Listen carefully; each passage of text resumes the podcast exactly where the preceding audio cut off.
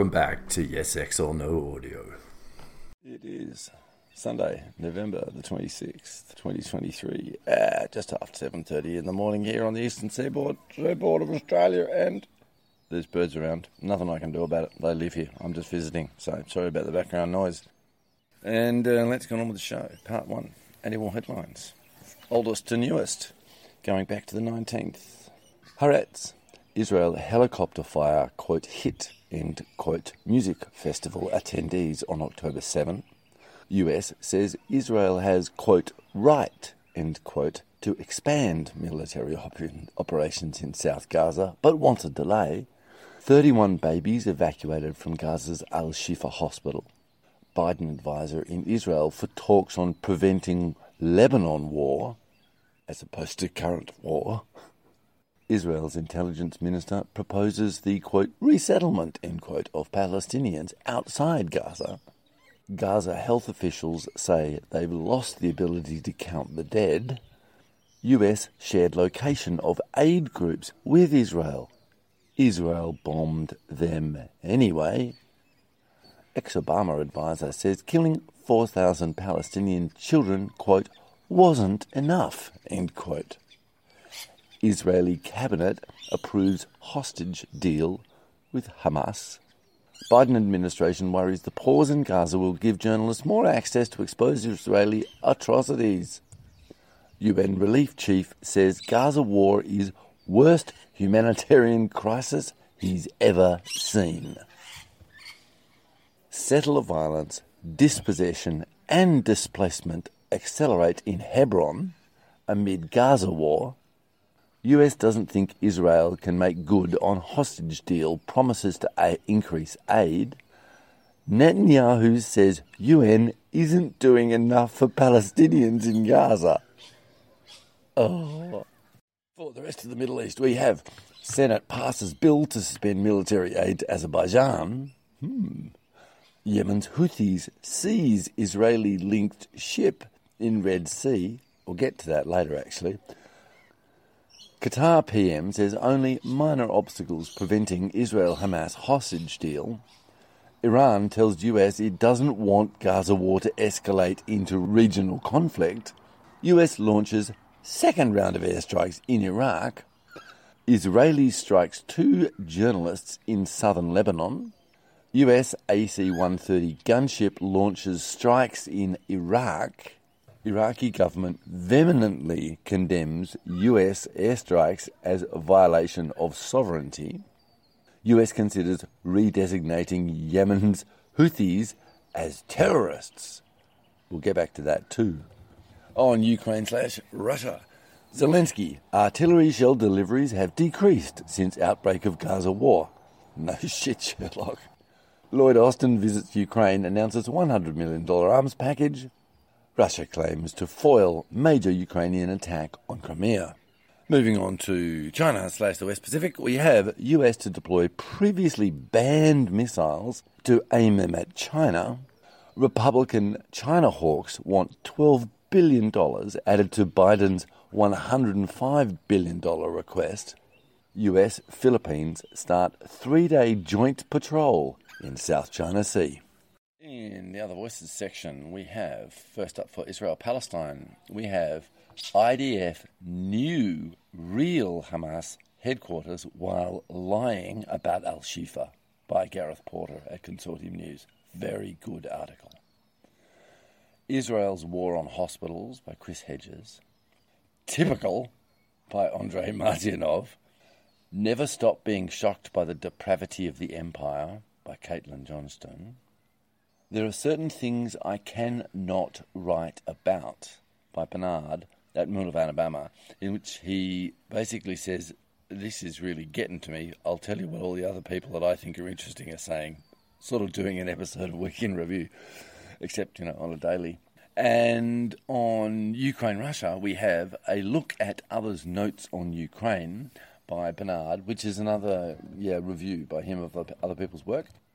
And then we have explaining the failure to properly assess Russia by Larry Johnson. It's on R21. It's an interesting article because essentially they You may recall that was an article in the New York Times about a week ago in which the neocons are going, well, oh, actually, yeah, damn it, we're in trouble in Ukraine. What are we going to do about that? And they, they sort of give in on a, on a bunch of fronts, but then they also hold up to various myths as well. And I can't remember who was reviewing that, goes in and points out exactly which myths they're still hanging on to. And this is another case of that, of looking at uh, a group sort of fessing up and still hanging on to some ideas that are obviously stupid. So, um, so it's good uh, work by Johnson uh, in collaboration with Martyanov, as it happens. And then we have, uh, in the sort of wider context of geopolitics, we have India's massive shift in military policy by Bhadrakumar. Uh, which is a good article, uh, and I referenced that briefly in the piece that I did looking at the Maldives. And then we have NewsGuard's For Profit Censorship Model Merges Government and Corporate Power by Lee Fang, republished at Natalia's Place, uh, which is great work by Lee Fang. He's been following up on this for years. Uh, he's doing really good work in the look at the public private partnership on censorship, let's call it that way, shall we?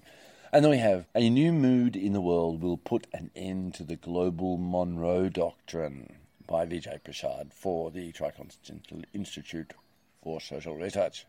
On the Assange front, we actually have something interesting that happened. You may recall that there's a court case being run in the Southern District of New York with four plaintiffs, uh, who I, all four I believe are uh, US citizens, and two of them are journalists, and two of them are lawyers, if I remember correctly. In any case, that case is against uh, Pompeo, who was then the head of the CIA and the CIA.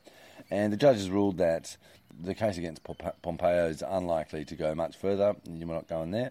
However, on the case against the CIA, the judge is proving very even handed and not putting up any bullshit from the lawyers representing the US government who are defending themselves against allegations of abuse of the Fourth Amendment, unreasonable search and seizure in the Ecuadorian embassy in London.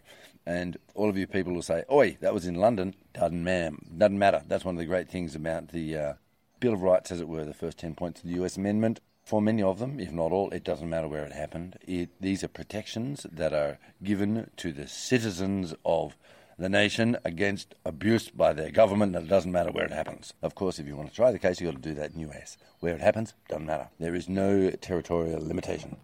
Uh, and so, the, one of the points of this is the sort of concluding remarks, which uh, it's a bit subtle. So go and read below. But the summary of it is that these these aren't like once-off things. There's a pattern happening here, and that shows a program. And so the point is uh, well, okay, uh, CIA, if you had a program of, of thoroughly, you know, ransacking other people's phones, you must, and they were U.S. citizens, and you knew it, then uh, what are you going to do about the Fourth Amendment? You know, did you have a warrant or not? If so, what was it, etc. So.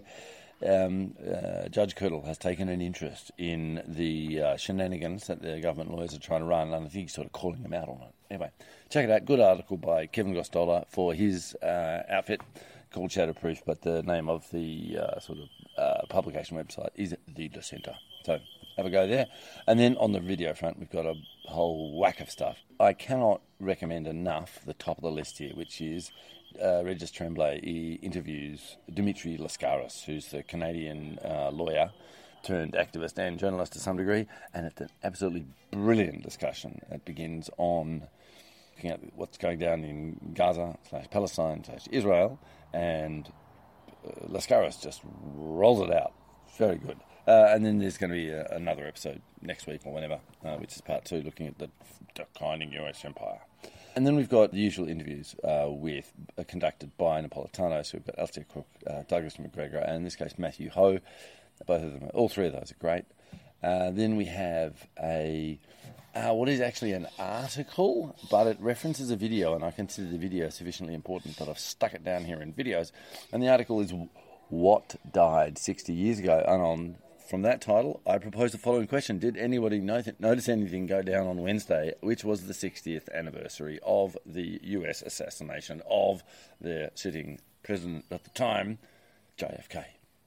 Not a peep, not peep did I see, except here from Patrick Lawrence. So um, check out, good article. Uh, he actually comes out with a line which I think is uh, possibly a winner of all time.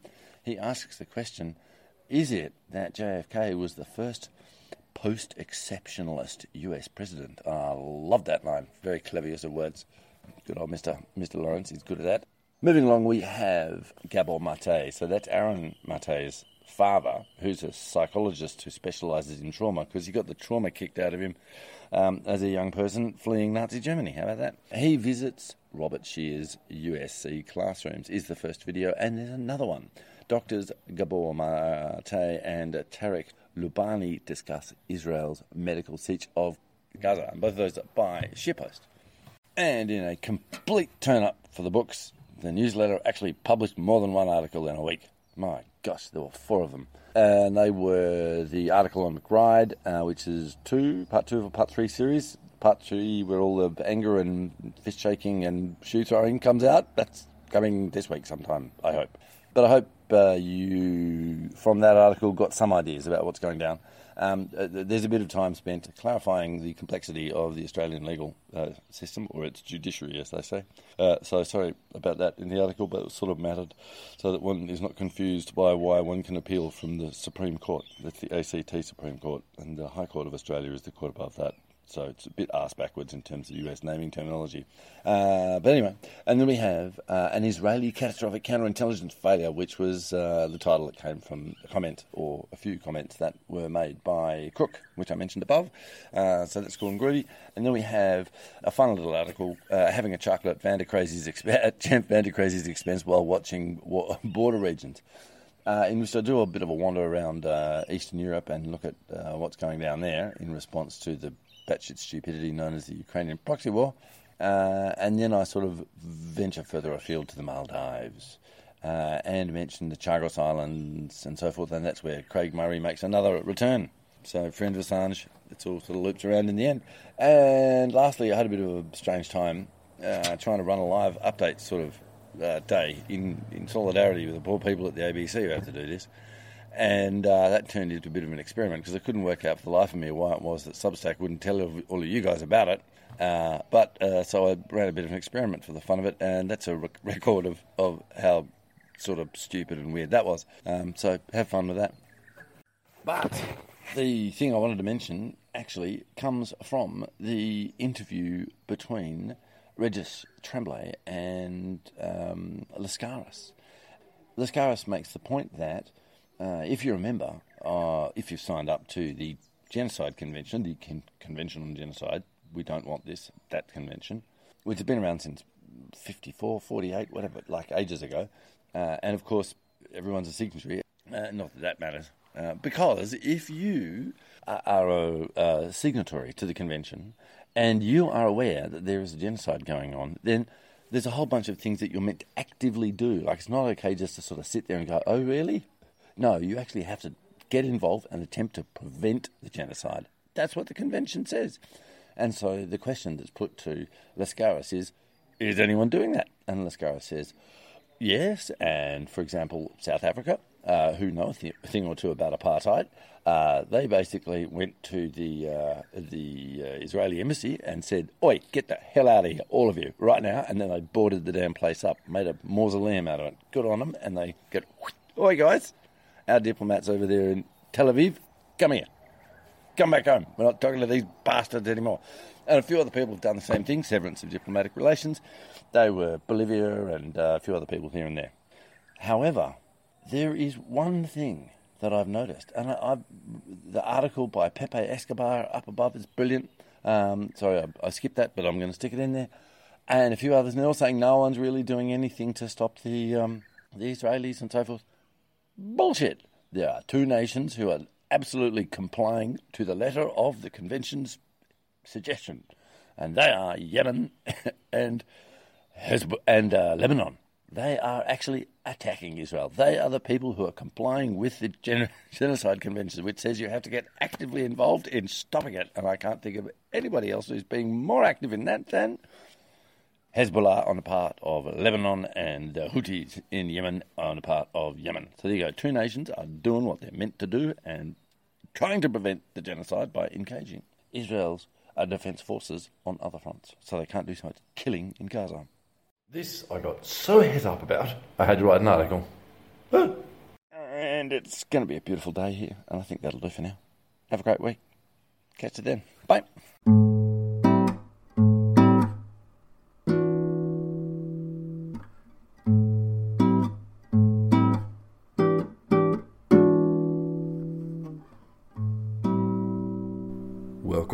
To Yes X or No Audio.